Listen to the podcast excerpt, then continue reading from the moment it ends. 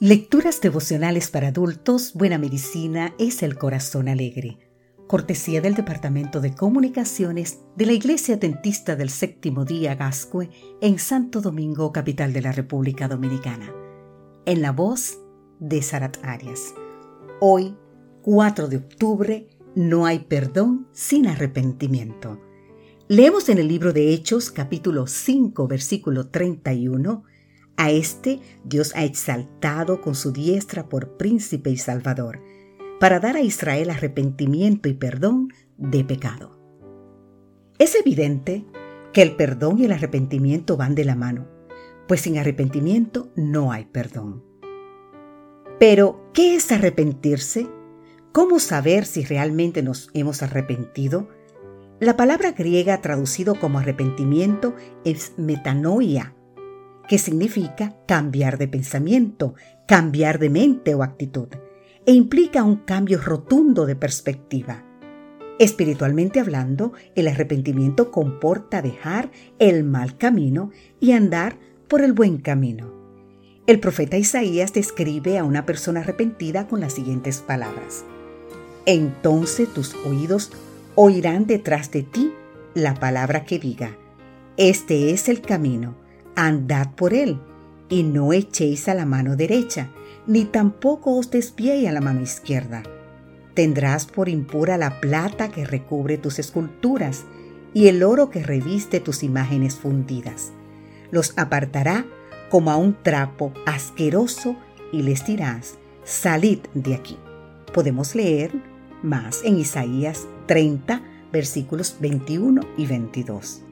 En estos versículos se nota que los ídolos, que en primera instancia eran valorados y adorados, pasan a ser despreciados para seguir el camino de Dios. El problema es que algunos confunden el arrepentimiento con el remordimiento y les atemorizan las consecuencias de sus actos, pero no han realizado un cambio de actitud.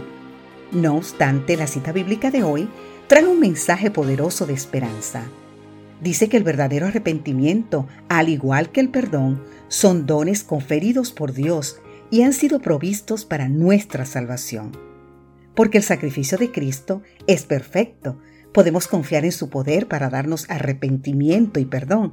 Así que solo nos queda aceptarlo y alabarlo por tan grandes dones.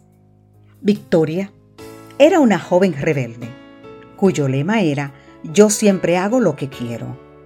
Con tal de conseguir sus propósitos, cualquier fin justificaba los medios. Mentiras, robos, engaños, se proclamaba en sus relaciones interpersonales, sus negocios o sus estudios, hasta que un día conoció a Cristo y su vida cambió de rumbo. Arrepentida de su copiosa vida, se convenció de que en Cristo podía ser una nueva criatura Creyó que su vida antigua había pasado y que Dios podía darle una vida mejor. Querido amigo, querida amiga, tú puedes recapacitar de la misma manera, preguntándote, ¿qué camino estoy transitando? Jesús está esperando para tomarte de la mano y darte poder para vivir una vida noble y virtuosa.